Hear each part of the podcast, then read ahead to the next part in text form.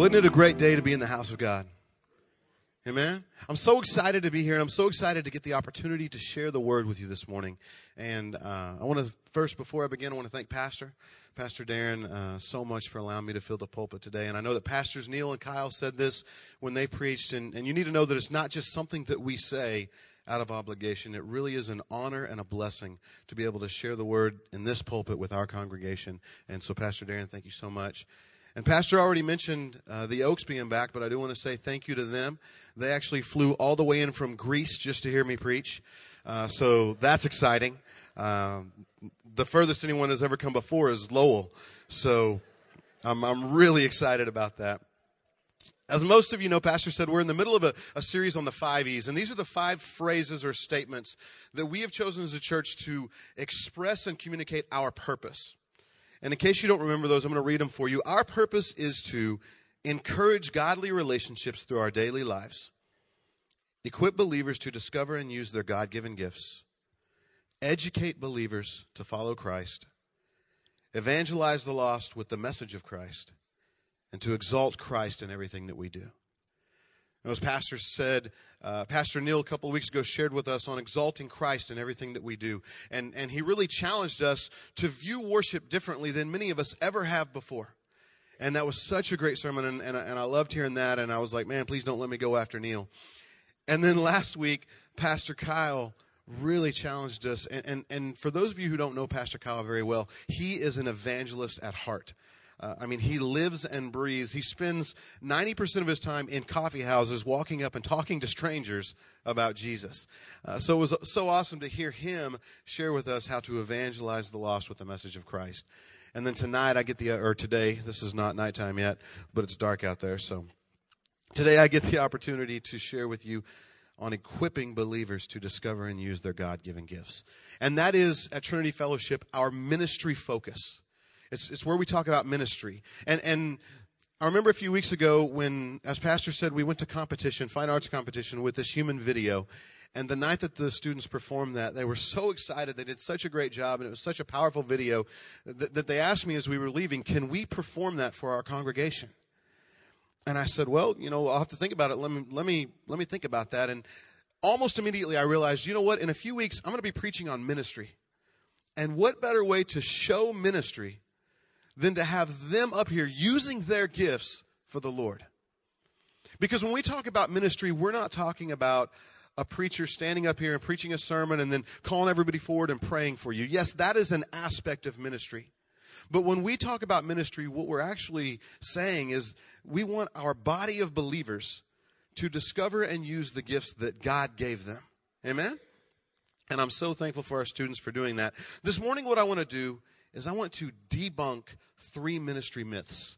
There are three things that, that we hear people say all the time about ministry, and there's a lot more than three, but I didn't want to keep you here all day. But these three myths about ministry, and, and I want to look at those and I want us to, to discredit or debunk those if we can. And the first one is this that's the pastor's job.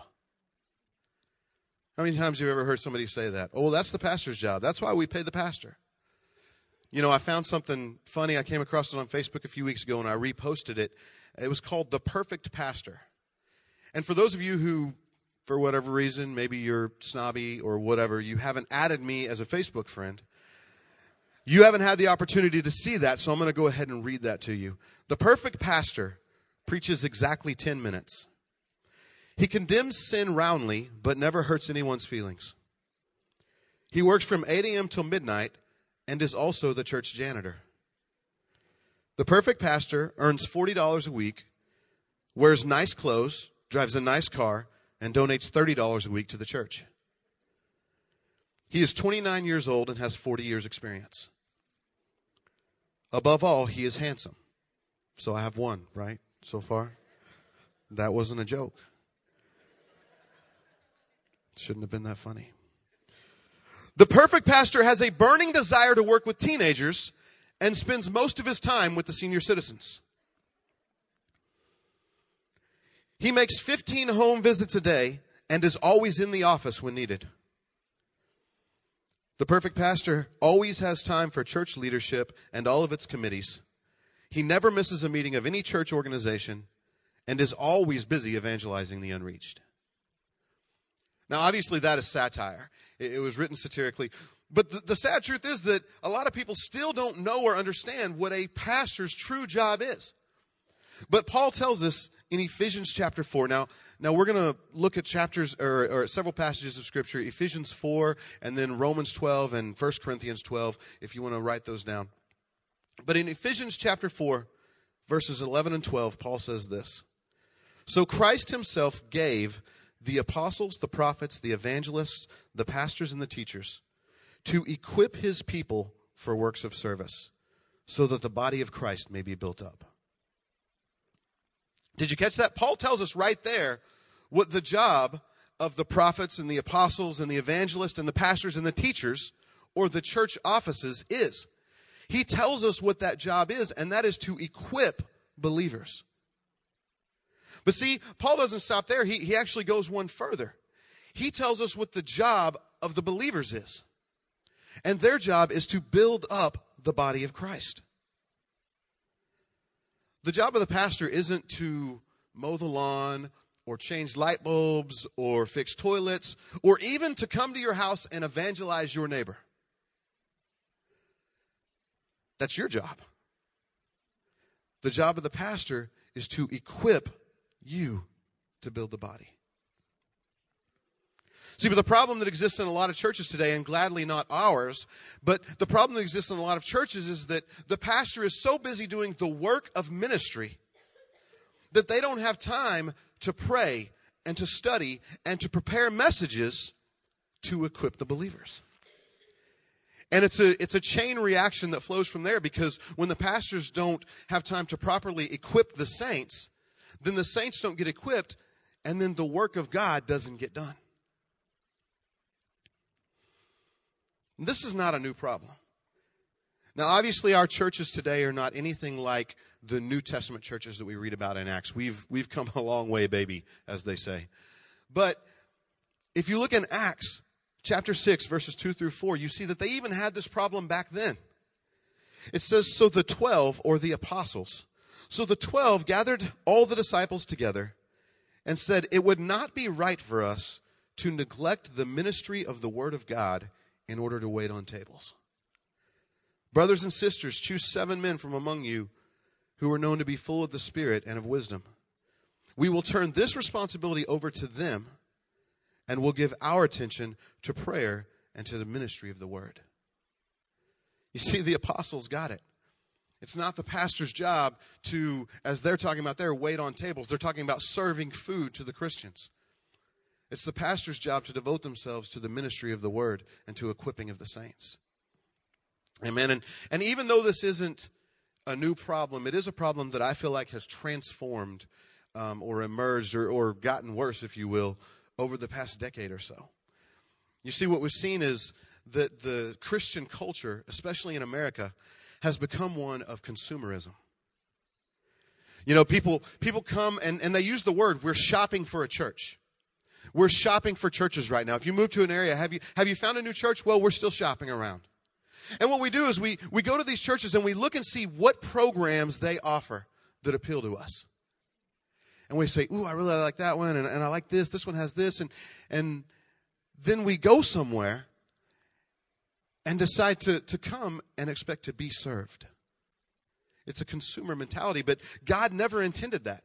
God didn't intend for us to come and to sit and say, what is the least amount that I can give to give the mo- get the most in return? No, his goal was for us to come and say, what is the most that I can do to build the kingdom of God? Where can I give my talents? Where can I give my time? Where can I give my treasures to build the body of Christ? We're not supposed to be consumers. The second ministry myth that I want to debunk today is I have nothing to offer. And you know, we hear all different versions of this statement. We hear people say, I have nothing to offer, or, well, you know, I'm not really that talented, or, well, you know, there's not a lot that I'm able to do. Well, that's not true. You know what? If you don't hear anything else that I say, if, if your neighbor's asleep, wake them up right now because if you don't hear anything else that I say for the rest of the day, I want you to hear this. You are gifted. Amen? You know, I, I think about when Courtney was a little girl. Courtney's always been very smart. And, uh, you know, she takes all those advanced classes in school. She clearly takes after her mother. Um, but she's a, she's a very smart girl. And in elementary school, they separated her from the other students and they put her in this program called the Gifted and Talented Program or the GT program. And I thought about that this week and I realized I really, really dislike that name the Gifted and Talented Program. Now, don't get me wrong, I'm, I'm not that guy that thinks that everybody's the same. You know, everybody should win. You play a game, everybody wins. I've seen those baseball leagues where every kid gets to hit until they hit the ball. And then every kid gets a home run and they don't keep score. And it's kind of ridiculous, honestly. But I'm not the guy, and, and, I understand that they need a way to take the, the academically inclined students and separate them and challenge them more and give them more difficult work. But calling that program the gifted and talented program automatically suggests that everybody else is not gifted and talented. And guys, that's not the way that God works. If you look in Romans 12 and, and in 1 Corinthians 12, Paul lists there several gifts and talks about how we are each gifted.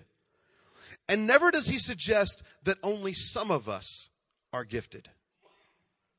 In fact, he uses phrases such as, now to each one the manifestation of the Spirit is given for the common good. And then he says, We have different gifts according to the grace given to each of us.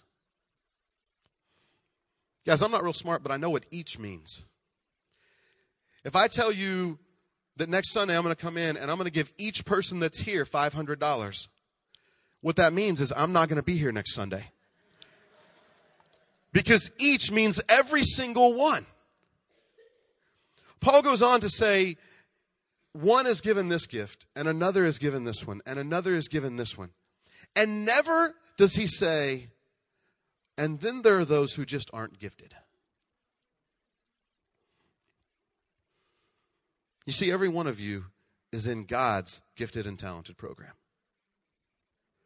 Amen? Every one of you has been gifted. You just need to ice your gift. Now, that sounds really weird. What does that mean? Ice your gift. Well, I'm a nerd. I know I am, but I love acronyms. So I've got an acronym to help you if you feel like you have nothing to offer. Number one, you need to identify your gifts. You need to identify them. And, and really, that's not that difficult. It's sort of a, a process of elimination or trial and error, if you will. See, what you do is you find something that you enjoy doing. Because believe it or not, God usually gives you a desire to do the things He's gifted you to do. Amen? God has called me to work with teenagers, and He's given me a desire to hang out with teenagers. I don't know why, because they're the most annoying creatures on the planet, other than children. But He's given me a desire to do that. So you, you find something that you like doing, and then you just give it a try. And, and I want to stop right here, and, and I don't think he's in the room, but I want to say thank you to Pastor Neil. Our worship pastor is among the best in the nation. And I have met worship pastors before who, if you weren't wearing skinny jeans and Converse, you weren't going to hold an instrument and you weren't going to sing on the worship team. But Pastor Neil's not like that. If you tell him that you want to be involved in the music ministry, he's going to find a place to use you. Now, he may not give you a microphone, Nolan. He may not give us a solo, but if you tell Neil you want to be used, he's going to use you. And I want to say thank you to him for that. And please, please, when you get the opportunity, thank him for that. He allows people to discover their gifts. So you find something you like doing. Maybe for you that's singing. And then you try it out and you see how it goes. And maybe it doesn't go so well. Or maybe you don't enjoy it as much as you thought you would. Or maybe somebody says, please stop then you know what? That's probably not your gift. And you move on. But eventually you find something that you enjoy doing, that you're good at, and that builds up the body. Amen? First thing you do is you identify your gifts. And I'll tell you, if, if you come to Trinity Fellowship and something annoys you, like not me, but something, then the chances are you may have just found your gift. Not being annoyed, but fixing whatever that is that annoys you. If you come to Trinity Fellowship and, and every time you come, you tell your wife or your husband or your, your girlfriend or your friend or whatever, I don't understand why they don't dot, dot, dot. The chances are the reason that bothers you, unless you're just really aggravating person, is because nobody with your same giftedness has fixed the problem that annoys you. You may have just found your gift. Number one, you identify your gift. And number two, you cultivate it. You try to get better. If you have the gift of teaching, are you just going to walk into a Sunday school cra- class and, and just start teaching? You're not going to study. You're not going to, going to learn anything. You're just going to walk in and teach? No. I've seen that before. If you do that, I can tell you, you don't have the gift of discernment. No, you're going to study. You're going to learn. You're going to try to make yourself better. If you're a musician, you're going to practice. You're going to try to make yourself better. The whole reason that we go to Fine Arts Festival, and, and, Pastor put it, put it into words earlier, but the reason we go down there is so that students like Jameson can get up and preach a sermon in front of preachers and get critiqued on that and learn how to do better. Learn how to build their gift. How to cultivate their gift. Number one, you identify. Number two, you cultivate. And finally, just engage. Engage your gift. Go to work building up the body of Christ because that's your job. Please don't ever believe the lie that you have nothing to offer. And I want to be clear that, that I'm not only talking about spiritual gifts here, okay? There are two main types of gifts, and they both come from the Lord. The, the first is, is the spiritual gifts, like the ones that Paul lists in these passages we're talking about, okay? So there's the gift of administration, the gift of mercy, the gift of faith, the gift of giving. Amen? Giving. Just let that, let that settle. But there are also natural gifts. A lot of people just call those talents. See, natural gifts are, are things that you just do naturally well. And those are a gift from God. If you don't believe me, sit down with, with the Combs boys, and I don't know if they're here. One of them was on the drums this morning, the other one was playing the, the bass or guitar. I don't know what he was playing. Give them an instrument and sit with them for 15 minutes and tell me that their musical ability is not a gift from God. Amen? Or walk back into our nurseries and our children's area and look at the murals on the walls up there. And you tell me that Kayla Rhodes' gift for art is not a gift from God. If you'd like, I can paint you a picture. And that will prove my point. And you know what? If you've got natural gifts, those were given to you from God. And they were given to you for the same reason that the spiritual gifts are given to the church. They were given to you to build up the body. And I want to say right here if you've got a, a natural gift or a talent that you're using in the marketplace to make money, but you're not using it in God's house, shame on you. Because you're missing the entire point of having that gift. Christina is, is, she you guys see our, our actually she didn't do that, but our, our announcements and stuff that she does. She is so talented graphically. And and last week she had another pastor reach out to her and say, Hey, we need a new logo for our church. And and so she started working on that. And she came to me and she said, You know what? I just don't feel like that I'm supposed to charge them. Because she does that on the side and she charges. Well, she doesn't feel like she's supposed to charge them because that is a gift that was given to her by God and it was given to her to build up the kingdom. Identify your gifts, cultivate them, and engage. Finally, ministry myth number three, and it's probably the most prevalent that we see in churches today, and it's that someone else will do it. But guys, there's a fatal flaw in that thinking. There's a fatal flaw in buying into that myth. And that is that there's only one you. In all three of the passages that I've talked about, Paul goes on to talk about the church as being the body of Christ. And he talks about how, just like in a body, we all have a specific job to do. In Ephesians, he writes, From him or from Christ, the whole body joined together and held together by every supporting ligament, grows and builds itself up in love. Get this, as each part does its work. 1 Corinthians says, But in fact, God has placed the parts in the body, every one of them, just as He wanted them to be. Guys, if God has brought you to Trinity Fellowship, it's because He wants you here for a specific purpose. It's because He has a specific job for you to do. And the problem with expecting somebody else to do the job that you're supposed to do is there's nobody that can do it. You may be the only nose in our body. And if you don't do the job of the nose, then who's going to do it? Last time I checked, I can't smell with my elbows or even my mouth. Only you can do that job. And if you don't do it, then who will? I'll tell you who will. No one. The chances are, if you decide not to use the gifts God has given you to build the body, if you don't use your gifts in the church, nobody else is going to do your job. Or if they do, it won't be done as well as it could be. It'll be like trying to write with your feet. You ever try to do that? I haven't, but I've seen people. It's not very pretty. They would get a, a, a needs improvement in pensman, pensmanship. Or it'd be like trying to walk on your hands. Now, there's some people who can do that. Those, those CrossFit people can do it for like 40 yards. But eventually, you're going to fall down. Eventually, it's not going to work. We all have a job to do.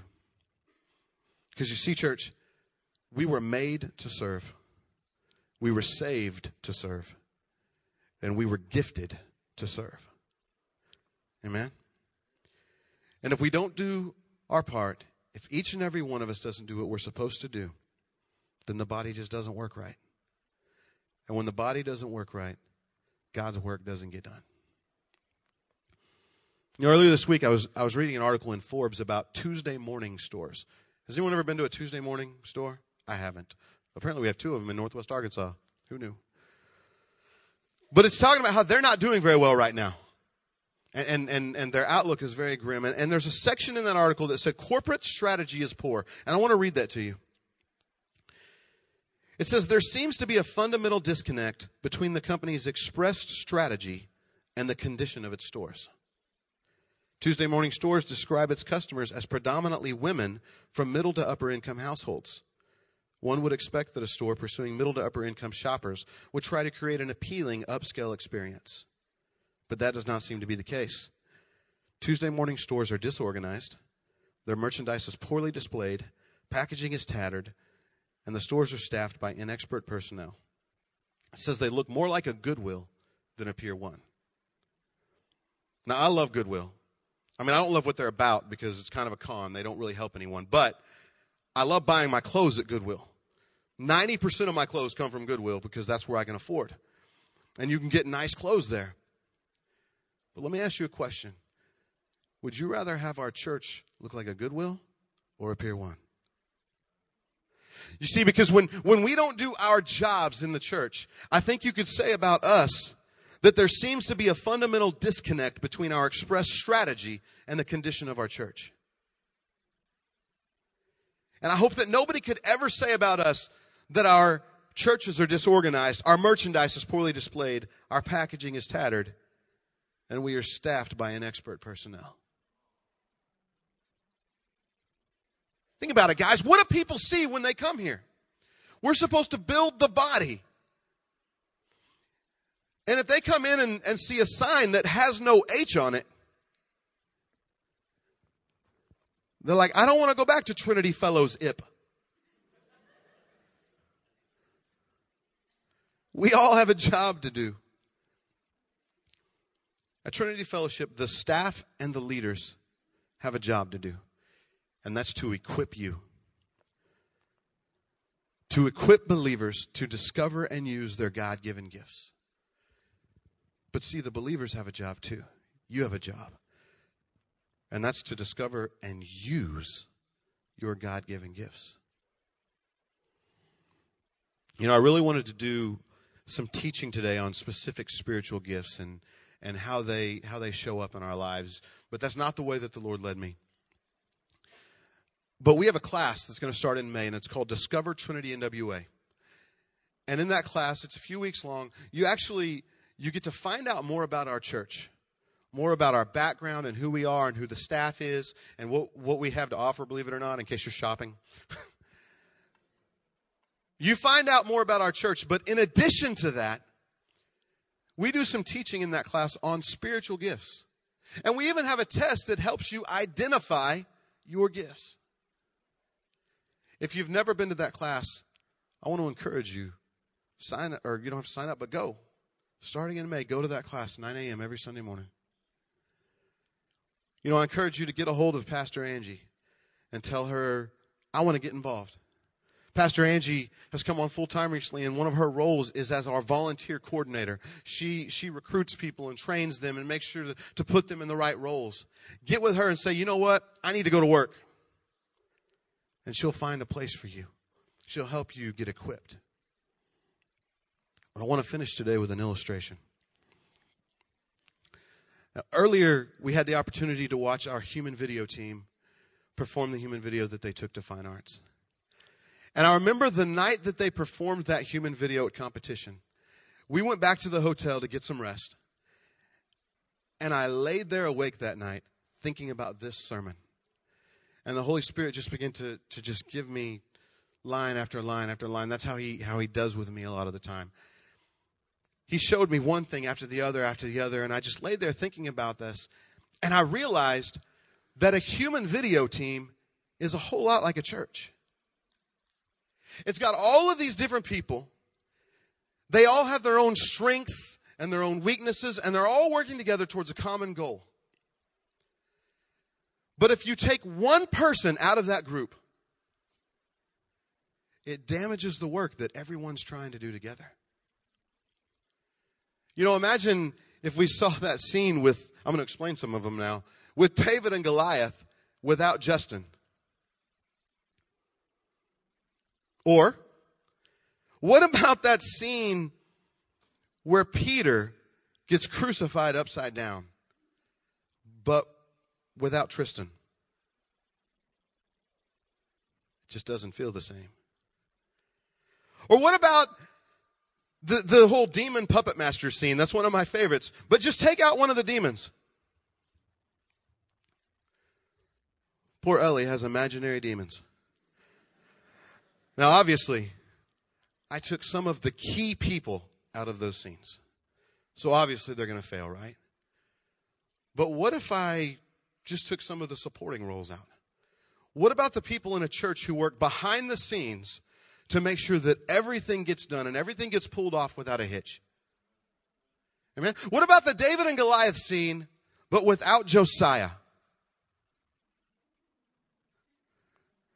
I don't think the story would have been impressive with a three foot David or Goliath, excuse me. Or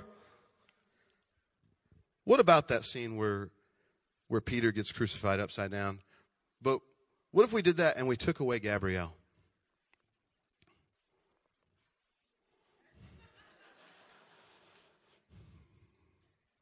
I'm telling you, it's just not the same effect.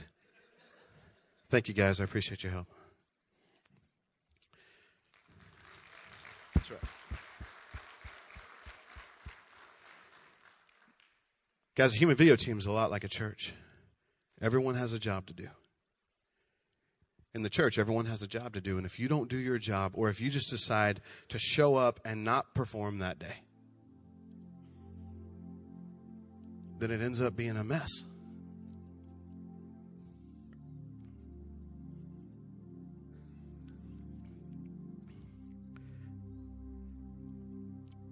We're here, the staff and the leadership are here to equip you. But you have a job too. You have to be willing to be equipped. And then when you're equipped, you have to be willing to discover and use your gifts to build up the kingdom. Today, in closing, there's going to be three different calls that I'm going to make. And I want to kind of illustrate this just very briefly. And lately, uh, we purchased a weight bench at my house, and, and Justin and I have, have started working out together. And that's really cool, except for I'm so sore. Like right now, I'm just burning up here. But we were doing this exercise, um, a, a, a, tricep pull, basically, where, where we held this rope and kind of did this number to strengthen our triceps. And when we were doing that, I, I got to a point where my triceps weren't strong enough to lift the weight that I was asking them to lift. So what started happening is the muscles in my chest and my shoulders started taking over and trying to do that job. But what happened is after a few repetitions of that, those muscles started to strain themselves because they weren't created for that motion and they weren't strong enough to take on the load of what they were supposed to do and what the triceps were supposed to do. And guys, we see that in the body of Christ all the time. There's a specific job that you're supposed to do. But sometimes if you don't do it, somebody else will step in and they will take on more than they're supposed to. And they'll try to do it. But then what happens is they will get strained and they will get worn out. They'll get burnt out. Today, I'd like everyone to just go ahead and bow your head and close your eyes. You know what? Maybe you're here today and you say, Man, I need to go to work. Maybe you're one of those that feels like you don't even have any gifts. Guys, I'm telling you, that's a lie of the devil. Don't believe that. Or maybe you just feel like you're too busy to do what he's called you to do. And I ask you, what greater call is there than what he has for you? Today, I don't, I'm not here to embarrass anyone. I'm not going to call you forward for this, but I just want to pray for you. Today, if you're here and and if you know your gifts, but you haven't been using them for God, or if you just don't know what your gifts are and you need help discovering them, I want to invite you and I want to give you the opportunity to surrender your gifts to God for His service. if that's you, with every head bowed, every eye closed, nobody looking around, I just want you to lift up your hand because I just want to pray for you and I just want to know who I'm praying for. Amen. There's hands all over the place. Who else? Father God, you see these hands that are lifted. Lord, you see these people who've, who have realized this morning that they have a job to do, and if they don't do it, then nobody else will or can. Lord, I pray that you will first of all let them know that they were created by you for a purpose. That you have gifted them uniquely and individually, Lord. Lord, I pray that you will help them to discover their gifts, to identify them, God. And Lord, I pray that they will follow through on this commitment to just surrender those gifts to you and to your service. To be used by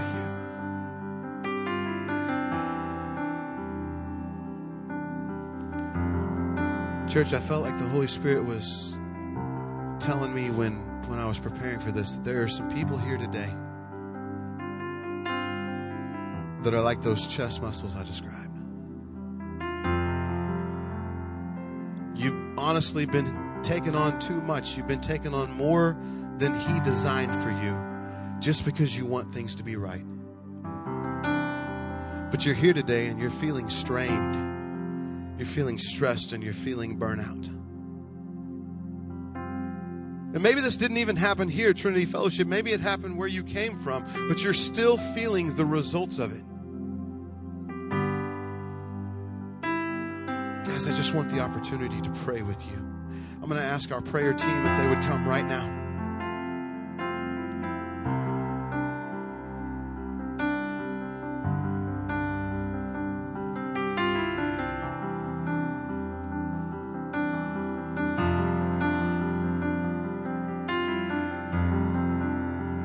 And guys, if that's you, if you're just feeling stressed and strained and burnt out because you've taken on more than you were supposed to, I just want to invite you to come right now and just feel refreshed and just let God minister to your lives. And I want to ask you to come and, and stand on this side of the sanctuary because I want to pray with you in just a moment. Who is that? Don't be ashamed to admit that you need that refreshing.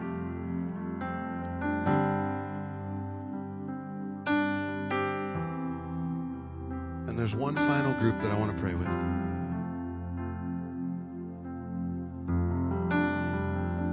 You know what I said earlier that when we talk about ministry, we're not talking about someone standing up here in a pulpit and delivering a sermon and coming down and praying with everyone. Well, the truth is that there is a part of ministry that is just that.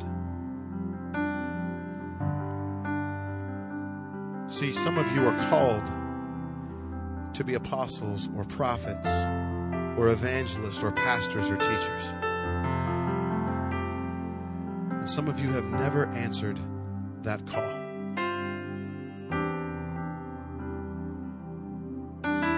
Today, I want to tell you that there is no higher calling that you can fulfill. There's nothing you can do in this life that would be any better for you than fulfilling God's calling. So if you're here, I don't care if you're 14 or 40, if God has placed a call on your life, to be a pastor or an evangelist, a missionary. I want to invite you to answer that call today, and I want you to invite you to come right down here to this section, and I just want to pray for you. I just want to pray God's grace over your life, God's blessing over your